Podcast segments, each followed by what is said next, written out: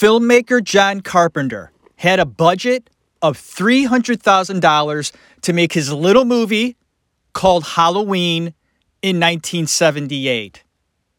The original title for this film was supposed to be called The Babysitter Murders. That was scratched.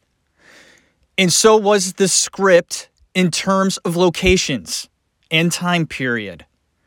The original script had a bunch of different settings and different days. But they had to make it simple. So they scratched the babysitter murders and went with just one night. Yes, Halloween night. It'll be a lot of fun talking about a movie that had scared the shit out of me when I was a kid and still entertains me to this day. It is definitely in my top three all time favorite horror films. Mr. John Carpenter did it in 1978. A magnificent film, a great one to put in this time of year. Thank you for listening to The Actors Room. My name is Jeff Tarowski. I hope you enjoy the show. So sit back, relax, grab that beverage of choice. For me tonight, it's going to be whiskey. Oh, whiskey. I hope you enjoy the show.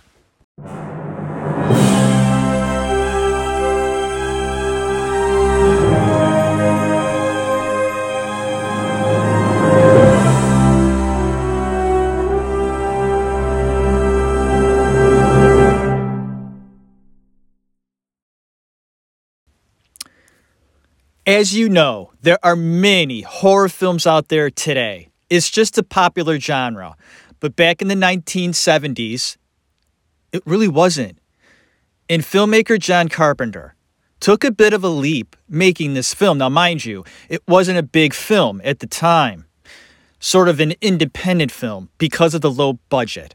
So, John and his crew and the producers had to sort of really work hard to get this film noticed by the public.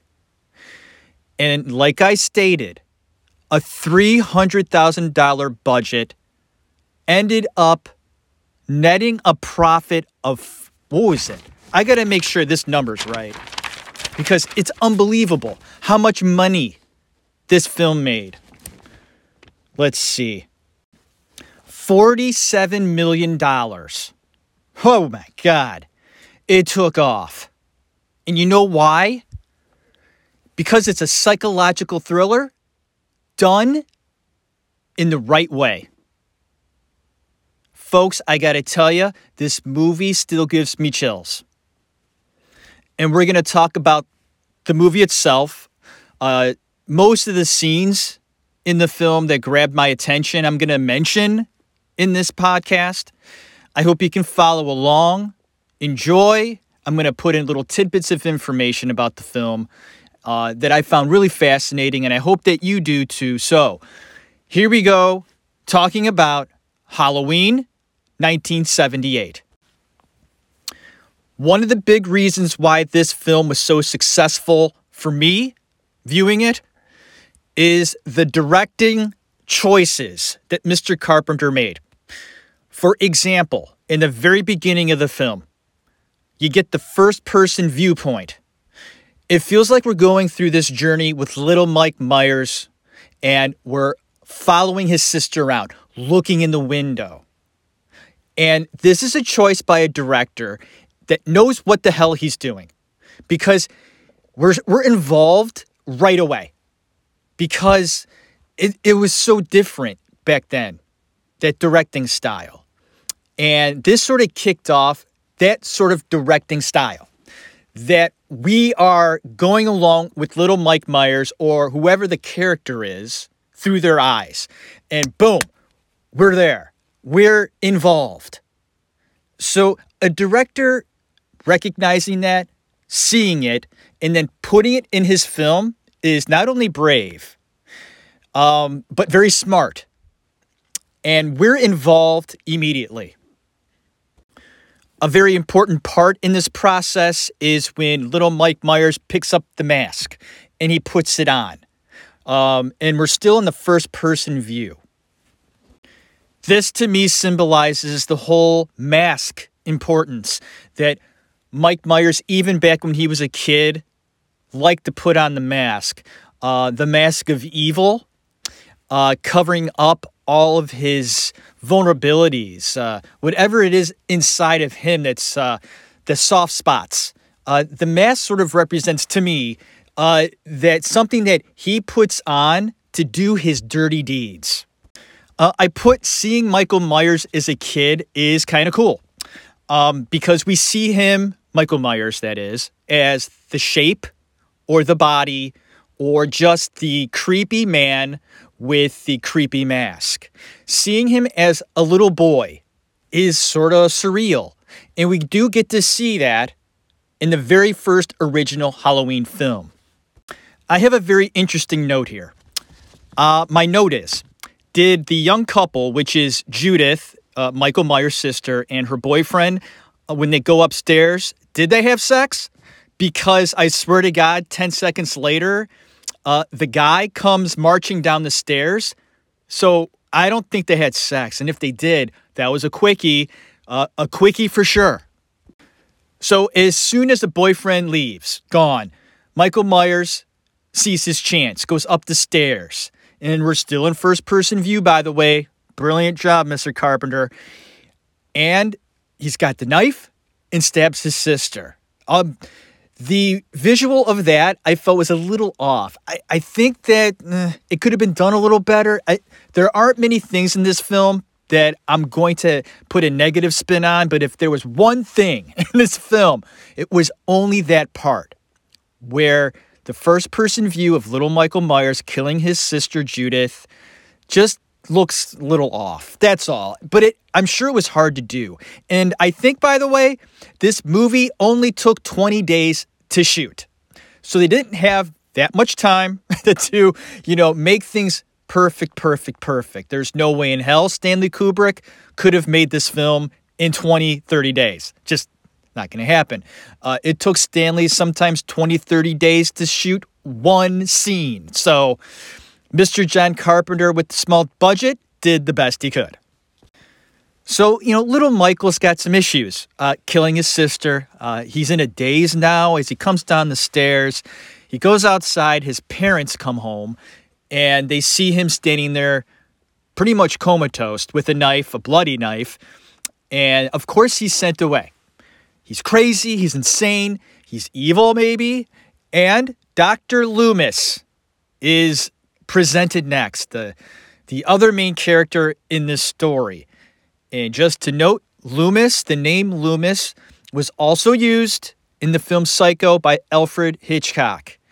Dr. Loomis and Loomis was also used in Psycho. So, a connection between these two films because John Carpenter was a big fan of Alfred Hitchcock. And might as well mention this now.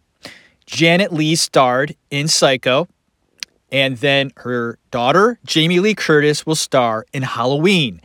And John Carpenter felt this to be a tribute to not only Alfred Hitchcock, but to the Curtis family. All right, got to talk about Dr. Loomis here. Pretty important character in this story. He knows something is severely wrong with Michael Myers. Dr. Loomis takes on the case and pretty much tells the other doctors that you got to keep a close eye on this kid. The doctors sort of calm Dr. Loomis down. Everything's under control. He's well medicated. Uh, we have a watchful eye on him. There's nothing to worry about. Dr. Loomis disagrees. He tells the other doctors that there is something behind those eyes.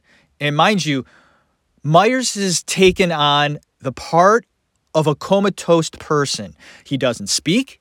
All he does is look out the window with dead eyes. But Dr. Loomis knows there's evil behind those eyes.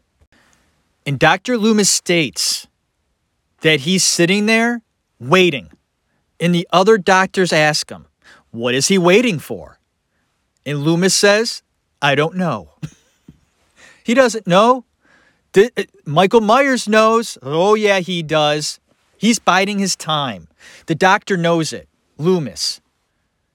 And he forewarns the doctors if they don't listen to him, they're going to have a problem. He doesn't know when, but it will happen eventually. This kid, whether it's five years from now, 10 years from now, or 15 years from now, he will escape. So the other doctors tell Loomis to settle down. He didn't convince the other doctors of the severity of this situation. So Dr. Loomis leaves this meeting frustrated and walks into little Michael Myers' room. Now, mind you, this is still in 1979. It may only be maybe a year or two after Michael Myers committed these murders. And Dr. Loomis walks into Michael's room. And I love this scene. And he sees little psycho Michael sitting in his little chair, looking at either the window or the wall. And Dr. Loomis says to Michael, You might have fooled the other doctors, but you have not fooled me. Ugh. Dr. Loomis, what a character. so, of course, Dr. Loomis is right. Michael escapes. The murder happened in 1963. And 15 years later, Michael Myers is ready. It took him 15 years to go from a normal human boy, we think, to a superhuman man. And you know why I say that? This guy can't die. So, whatever he did in those 15 years of staring out the window or a door or a wall, not talking, only breathing, sleeping, eating, and shitting, he's found a way in his brain to make himself like this other worldly being. I wonder what he did. And I guess we all have this capability. Myers found out how to be sort of unbeatable, right? Nothing could beat this guy. And that's the supernatural part of the story for John Carpenter. This is not a man anymore. Now, did Dr. Loomis know that? Did he? Maybe he had a hunch that he was psychotic, of course and very dangerous. If he ever got out, he was going to kill again. There was no doubt about it in his mind, Dr. Loomis. He knew that. He escapes. There's going to be a lot of blood in the streets, in houses, on the floor, everywhere. And he's going to build up a body count. But that's not the case in the first film. Michael Myers has his eyes, those evil eyes, set on only one person for sure. The other people that die are only in his way. Or maybe he's just practicing to get to his other sister named Laurie. And this is when we are introduced to Jamie Lee Curtis. She wasn't a big star at this time. She was a teenager doing television work. And although she had famous parents, doesn't mean you can act. Now, you will definitely get chances better than the other person to get auditions. Oh, that's a fact. That's nepotism to the highest degree. And you know what? That's just the way life is. It's who you know, for sure. And timing as well. Being in the right place at the right time. And for Curtis, she was in the right place at the right time for this film. She was nervous about it. She was a novice. And she was going to carry a film as a teenager. After the first day of shooting, she was scared she was going to be fired. She went home, cried, and received a phone call that night. Guess who was on the other line? John Carpenter. She gulped, got nervous, and was definitely thinking John was going to fire her, no doubt. John called for only one reason, and that was to thank Jamie Lee Curtis for her hard work on the first day of shooting. And he felt that she did a very nice job that day. She was reassured. and continued to make this film. And doing my research, I found that everybody on set, the actors, director, of course, all the crew members, were like a family. They never thought it was going to be a big success. And, but they did the best they could. They worked hard. And being a family, they sort of goofed around, yes, but they treated it very seriously. And everybody was treated with respect. Plus, they had fun. There's nothing wrong with that.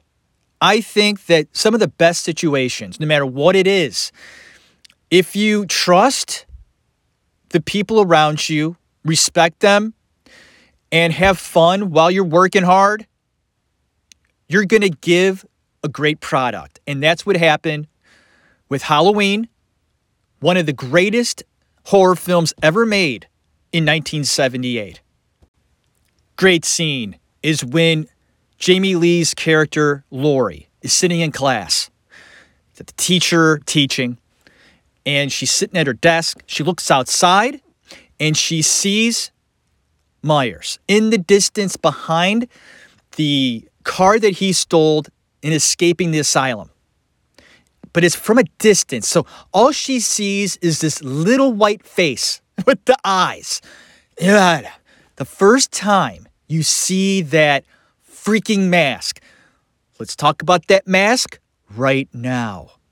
Folks, my parents took me to the drive in in the early 80s. I was a little kid and we went and saw Halloween 2. Okay.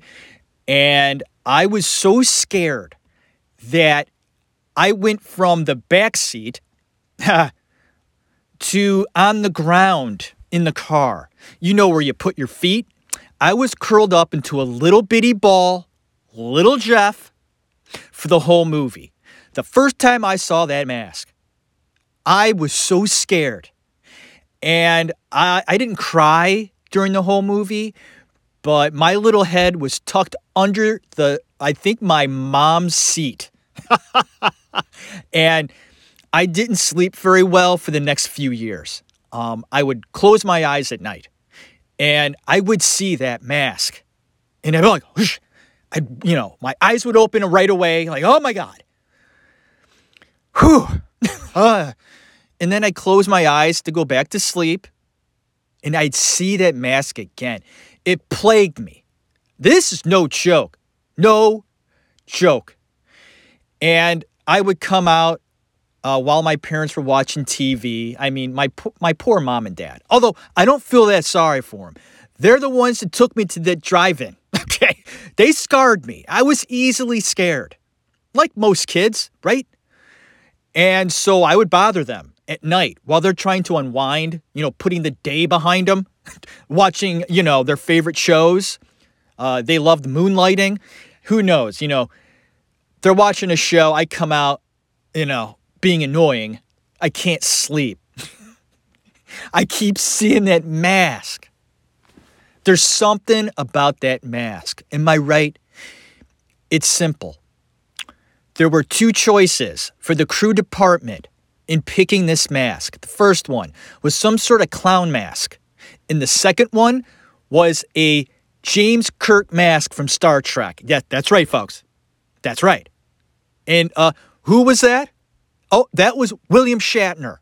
A likeness mask of William Shatner was in some Halloween store, bought for about a dollar they took this mask, they took off the eyebrows, they took off the sideburns, uh, they made the hair a different color, uh, they bleached it white, made the eyes a little bigger, and that was the mask that everyone picked. They went, that's creepy.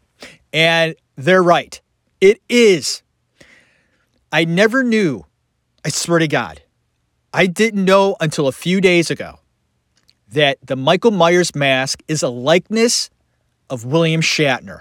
And now that I know that, I look at that mask and I go, by God, yeah, I see it. That's fucking Shatner. Holy shit. I've been, I was scared to death of William Shatner's uh, sort of distorted likeness because they had to, you know, bleach the mask and take off hair, probably, you know, and just sort of mess with it. But still, did you know that? I didn't know that. God. But, you know, as scared as I was of Michael Myers back then, and I was, folks, I was very scared. And there are only a handful of movies that I can't watch today. But back then, when I was a kid, I stayed as far away from the Halloween movies as I could. Believe me, I did. William Shatner, unbelievable. and I like Shatner, by the way. I heard he went up in space. Is that true? He's got to be 90 years old. How the hell? he looks great for his age. He like he aged well. Some people have that beautiful thing about them where they just age wonderfully. It's just it's genetics. It's God smiling on you. Uh, William Shatner. God bless you. I mean, really, I guess he wasn't happy that his likeness was used for the mask after this got popular. And he found out they used his mask. He wasn't happy about it. I'd be like, awesome. I guess the fact that he's scaring the shit out of millions of kids, including me back in the 80s, maybe that made him uncomfortable. I guess I get it. Sorry for that rant, folks, but it was all pertinent to the episode. It's a Halloween episode. It's that time of year. The weather's freaking gorgeous here in Ohio. It's the best. This is the best time of year for me. Uh, although it affects my allergies a lot, it really does. Big time. The, the weather, when it gets colder, just messes me all up. But the leaves are changing, you know, all the different colors the yellows, oranges, browns, even. Um, it's just beautiful. Uh, during the day, it's about 50, 60 degrees, misty. Uh, and at night, it gets cold, which is fine by me. It, the cold nights, I sleep better. Uh, the bad part is, I don't want to wake up in the morning. I don't. Uh, but this is the best because every night I watch two horror movies. I'm cramming them in, folks. Cramming them in. This was the first one I watched this season Halloween. I watched it twice. I did. Ah, it's so well done. And we're going to continue talking about this film. Once again, thank you so much for listening to the Actors Room. I took a break. I do this from time to time on my show. I need a break. I do. And sometimes the breaks are a little longer than the other breaks that I've taken. This one was a long one. Uh, it's been a few things uh, motivation, crossroad in my show, and I messed up there saying crossroads. I'm not going to cut it out. And just I don't know. I just the the the the shows that I want to do, I actually record them and they don't go well. I wanted to give tribute to Norm Macdonald who passed away recently and I probably recorded about 5 shows. About 5 hours of recording and I flushed and discarded all of them. I thought I cannot put out something I feel isn't worthy of honoring Mr. Norm Macdonald.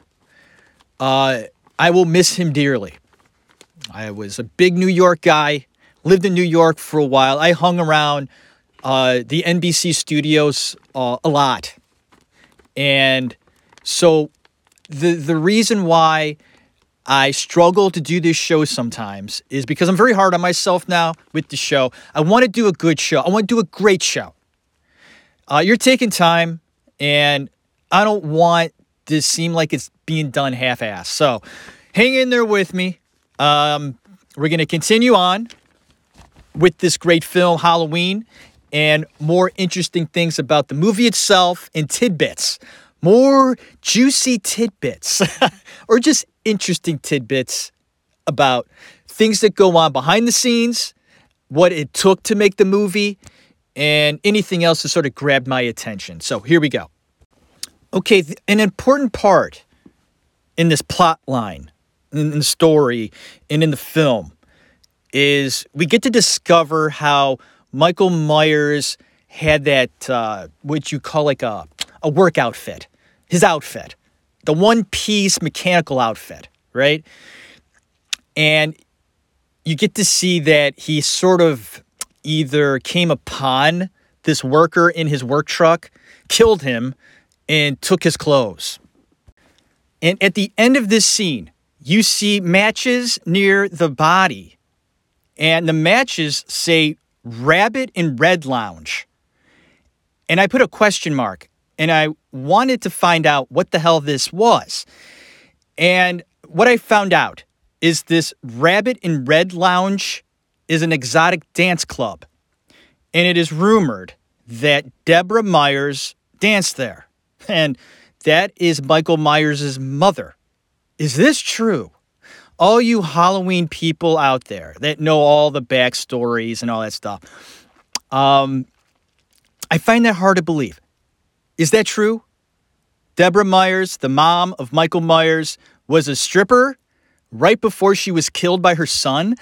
Maybe there's a reason why Michael Myers was a little nutty. His family might have been a little off, if that's true. I'm not sure. Please let me know in the comments section if that's true or not. A little backstory about Michael Myers. Is that true? I don't know. Gotta ask John Carpenter about that. The next following scenes, we have the classic stalker scenes where Michael Myers is either in the car following Laurie around and her friends, or being around bushes. Uh, you see his shoulder and you see his face. Not his face, Jeff. The scary mask. Get it right. At one point, Laurie's getting freaked out. She goes to her house, gets into her room, looks outside, and sees him among laundry outside. You know, the laundry that they used to have outside to dry. Well, Michael Myers is standing out there and she sees him again. By God, she looks back. He's gone. How does he do that, by the way? He's superhuman, Jeff. He's there one second, gone the next. I love horror movies like that. the magically disappearing act. Uh, one of the scenes has Laurie, which is Jamie Lee Curtis, and her friend in the car smoking pot. And this is sort of a common theme in either teenage movies, horror movies, and the like. Teenagers smoking weed. Like, teenagers are the only people on the planet of Hollywood that smoke weed. Am I right? Come on. I'm right. I'm right. When I was growing up watching movies, I only thought teenagers smoked weed. Uh, and you know something? They might be right. No, they're not right. Uh, I smoked weed when I was a teenager. I really don't anymore. I think it's just a phase a lot of people go through. And there you go. Here's an interesting note about the movie. And I get it. It was supposed to be originally called The Babysitter Murders. That was the original title of this. They had to change a few things and make it more simple and decided on just Halloween. Got it. All of the parents in this movie are busy on Halloween night. They all need sitters. Where are they? Okay. but this day and age, parents are hand in hand with their kids walking around the streets on Halloween night. We can't let the kids out of our sights. Back in the 70s, parents weren't even in the state. they were like gone. They were in another city. they weren't even near the house. They needed babysitters. Nowadays, uh, we can't get 10 feet between us and our kids. and that's interesting, though, because uh, those of you who are my age, older, probably, uh, I have an older audience, I do. Um, we didn't uh, have our parents with us when we went trick or treating. I don't remember it. I don't. Maybe when I was five, maybe. Uh, we never had our parents around. We took off. We we ran from house to house so we can get as much candy as possible in those two quick hours that go by like five minutes. Um, kids today, uh, we can't let them out of our sight. What is that?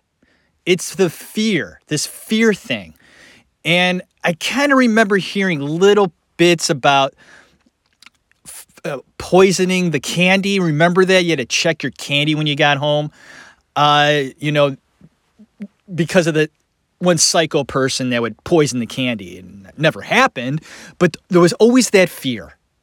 And although it's Halloween and we should be afraid, we do allow our kids to get dressed up in the nighttime and get candy from strangers. They always told us never take candy from strangers. But yet, we let our kids go out and get tons of candy from strangers.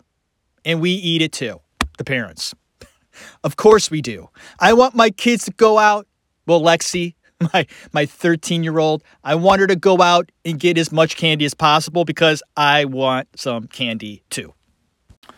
We see a television set on in the film, and there is a program or film called The Thing on TV.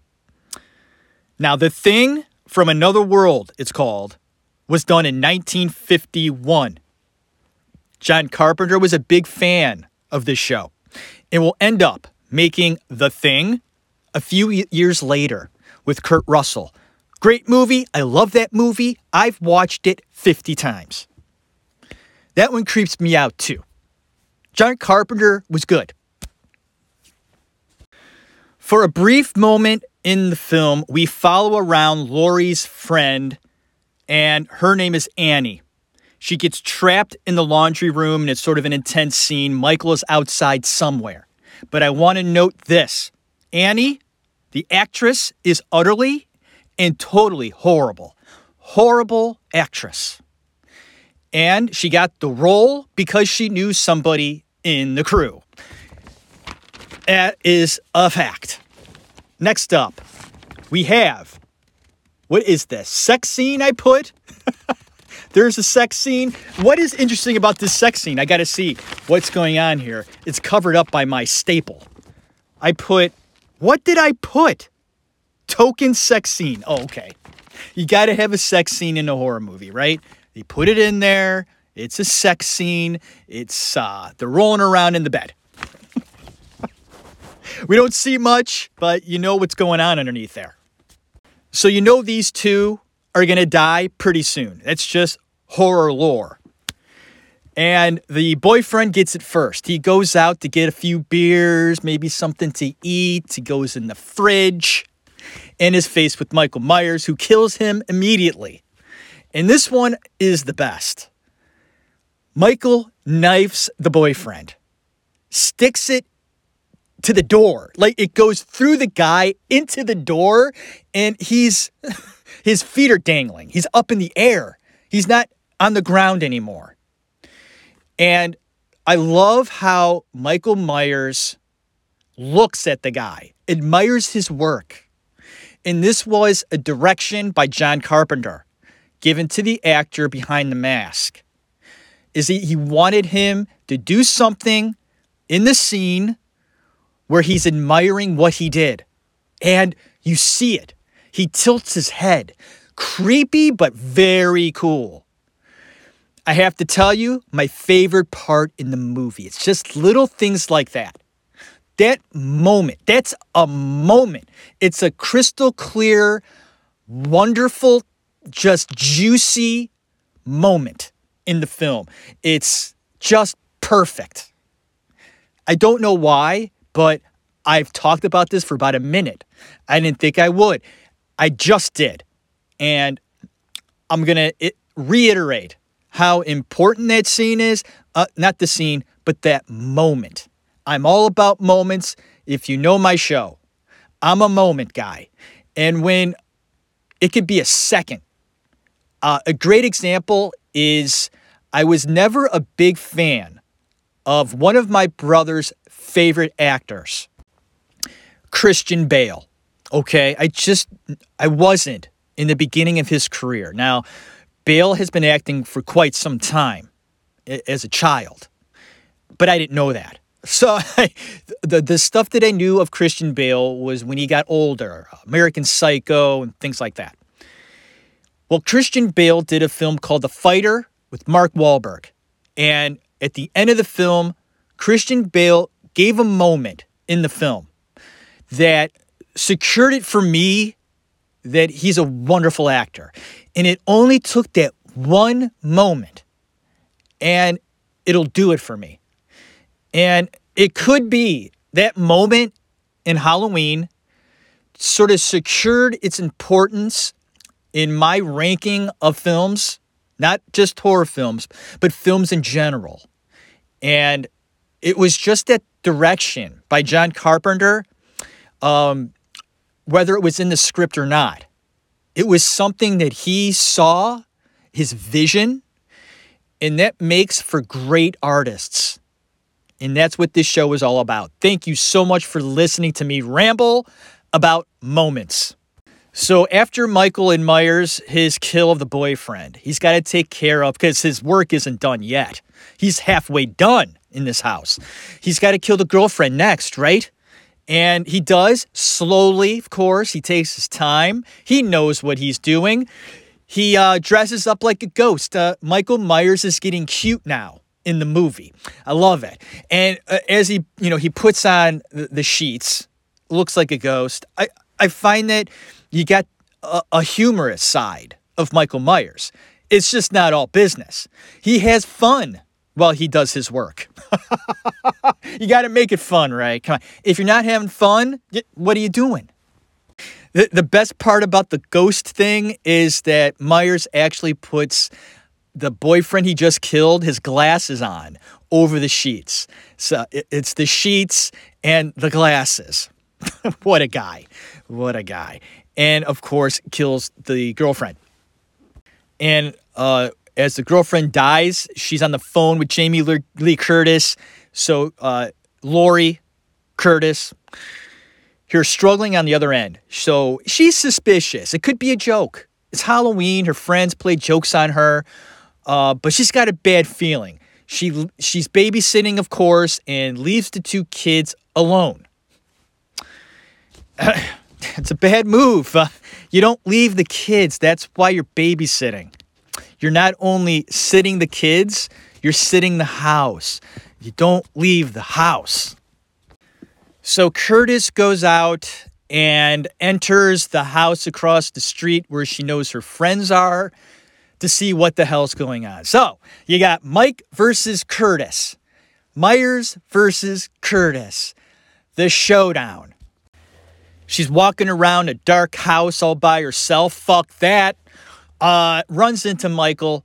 Uh, he scares the shit out of her and she falls down the stairs. Well, actually, she doesn't fall down the stairs. She goes over the railing and she plummets down the stairs. How she survived this fall, I don't know. She might have that family trait that Michael has uh, falling down, getting shot, killed, bounce back. She might have that gift too. I don't know.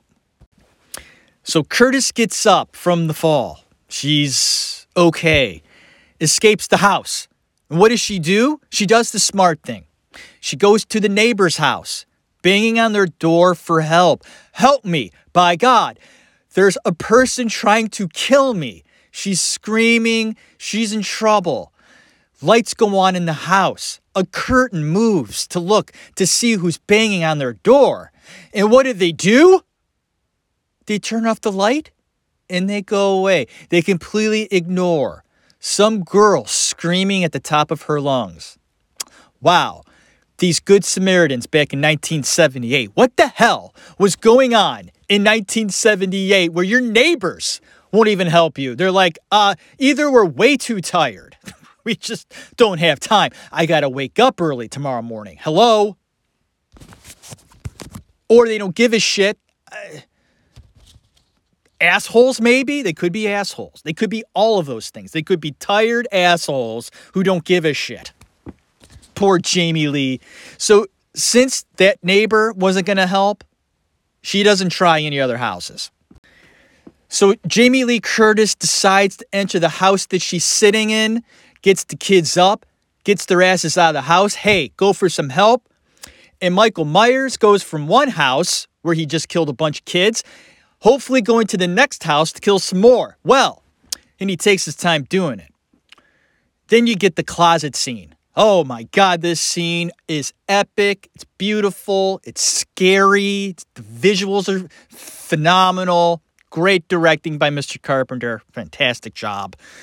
And my second favorite scene in the movie is the closet scene. Um, that is just, I couldn't even imagine being in that circumstance.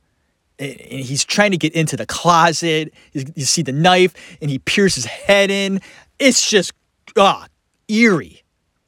And it should be. It's a horror movie, but it's just it's well done. She gets away. You know, she thinks that she kills Michael uh, a few times. And this guy, she doesn't know yet, but he cannot be killed. So he's laying in the bedroom right outside the closet. She's collecting her thoughts, and he gets up. He sits up but he does it slowly. And I love this decision by not only the actor of Michael Myers, uh, but the director, John Carpenter. Everything's done in a slow, steady motion with Michael Myers. There's no rush. It's just a calculated, taking my time approach to this whole killing spree business. He's got all the time in the world, and it adds to the mystery of Michael Myers. So Michael gets up and they're fighting again, face to face. Uh, they're so close to each other that she rips the mask off, and you get to see Michael Myers' face and who is behind the mask. And uh, a nice little tidbit is the actor that gets his mask ripped off isn't the actor walking around in the rest of the film. It's a different actor walking around uh, during the whole film. Up until that point, they wanted somebody that had a certain look and told the actor that was walking around through the whole film, We don't want your face. We want somebody else's face. So it's. No, that must that must have been such a like I don't know. Was he offended by that? Like my face ain't good enough for you. Uh, just my body. He felt so used and uh, I like that seeing who's behind the mask. You only see it for a brief moment, and I like that too. Now they didn't really uh, set their sights, John Carpenter, on revealing what he looked like. It was a, a flash moment, and then it was gone. But thank God in heaven, Dr. Loomis shows up, shoots Michael. Michael falls off the top balcony onto the ground outside. So finally, he's dead. Finally. And, you know, Laurie slash Curtis, okay, is just hysterical dealing with what just happened. Looks at Dr. Loomis and says, Is that the boogeyman? And Dr. Loomis says, Yes, it is. Looks over the railing to look at what he did, the dead body, and Michael Myers is gone. And so is this show this week. Thank you so much for listening. Uh, great movie. And if you've never seen Halloween, oh, treat yourself. You won't be disappointed. It's not a blood and guts movie. It's a psychological film. There, it's a stalker film. Um, great visual. You feel like you're involved, and that's what I like about this film.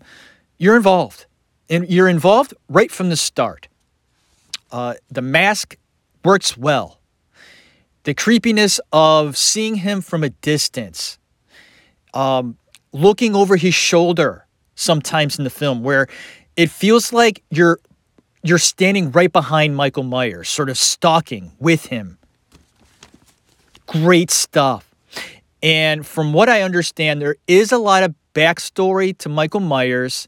He was just a messed up kid, obviously. And ultimately turns evil and superhuman. So there you go. I hope you enjoyed this show. And uh, little tidbit is I'm I gotta boast. My daughter Madeline is uh, going to be in a play. God bless her. She auditioned a few months ago, uh, had her sights set on this one character in the production. And she said, Dad, I'm going to get that. And guess what? She did. I'm so proud of her. good for her. I'm excited to watch her. I think it's next month, at the end of the month. And I ran lines with her a few weeks ago. Um, folks, I haven't run lines in 20 years. It was wonderful to do. Um, it was wonderful. I ran lines with my daughter, and it was so fun. And I had memories of being on stage, just running lines with people and reacting moment to moment while doing it. My God, it's been a long time. And there you go. So props to my daughter, Madeline. Wish her luck. And if you ever get a chance and want to see something that I did way back in the day, I found that there is footage of me. It's ridiculous. I know. I found this out not that long ago. It's on Vimeo. It's called Love Hurts. I did it when I was 18, 17, 18 years old. Uh, and it's shitty. I mean, it's just horribly done. It was some piece of shit show I did in 1995, I think. It's called Love Hurts. Look it up. If you put in Love Hurts, Paul Falstad, he was the director and writer of this thing. It was done in Kent, Ohio. And I went, oh my God. I mean, I did commercials and stuff, but that was a long time ago. Those commercials are long gone. And I lost all the footage I used to have on tape. It's all gone. God only knows what the hell happened to it. I even had audition tapes and stuff I did at the academy and the playhouse. I had on tape too. It's all gone. I don't know what I did with it. It I've moved like 5 times since then. So things get lost. It might be upstairs in my attic. I doubt it. I mean, I think I've looked through all that shit. But yeah, it's weird seeing myself. Know, it's really weird. Uh, but a lot of fun memories. I mean, that's the show acting uh, because I love it so much. I do miss it. And I am looking to get back into it eventually. I, I, I want to. I'd like to do a musical. I don't know how my voice can hold up. You know, I don't have the same like diaphragm strength I used to have. I don't know if I can even sing like I used to. I have so many issues with my sinuses now that I didn't have back then. And uh, my sound is completely different now. I don't know. I could go in an audition probably, and they would be like, uh, "You can carry a tune, but you sound like shit. Go get you know your sinuses taken out. You take out your sinuses. I wish I could do that. I don't know, but folks, this is the scoop. We're going to try to be a little bit more consistent with shows in the future. And I hope that happens because I like doing the show. It's the motivation, it's the research. It just takes time. And it's so frustrating to me that I put so much time and effort into highlighting an actor or highlighting a film, okay? And they're just not popular but I do a show on Chris Watts or something of that nature, a documentary or some messed up story, and I get a lot of views on that. So, and I've said this before, the show might be changing. I might go all documentaries because, folks, that's what gets the views. People don't want to know about, I don't know, Mickey Rourke. I think that he's fascinating. And I just find it interesting that nobody really they don't care. If they cared, they might get some hits, some looks. They don't want to know. But they want to know about murderers. That's what people want to know about. Why do you think Halloween is a popular time of year? People are intrigued by the goriness, the creepiness, the darkness. What is that? We're fascinated by it. I am. I'll admit it. I admit it. I am too. My mom was big into it. I mean, I get it from my mom. She was, oh, my mom loves that stuff. So do I. And we're not alone. There are a lot of people out there that are just drawn to the macabre We can't help it. Uh, trying to figure out what we don't understand. So, stay tuned. I don't know what's around the corner. I don't know. And it'll be a surprise for me too, I think. We'll see. I don't know. We're going to see what happens. So if you're still listening, thank you. I appreciate you listening to my show. And if you can, leave comments, leave reviews. There's also a donate button on my show, the website, theactorsroom.libsyn.com. You go on there, give me a dollar, five dollars. It shows, hey, he puts in a lot of time and effort to do this. I'll throw him a few bucks. He can go buy a candy bar, you know, go buy some chips out of the vending machine. It's on me. Thank you. Appreciate it. I get a lot of hate sometimes, folks, on my show. People throwing comments at me. Like, wow, you're so brave throwing all these hateful comments to me. I find it hilarious. like they know me. These people have no idea what makes me tick. They think they do. It's great. It's great. The internet, it's fascinating. People are so brave behind their computers, aren't they? it's so fascinating to me how things have changed. Really. I mean, uh, just incredible. Stay safe. Stay sane. I love you. Thank you again. God bless. Have a good one.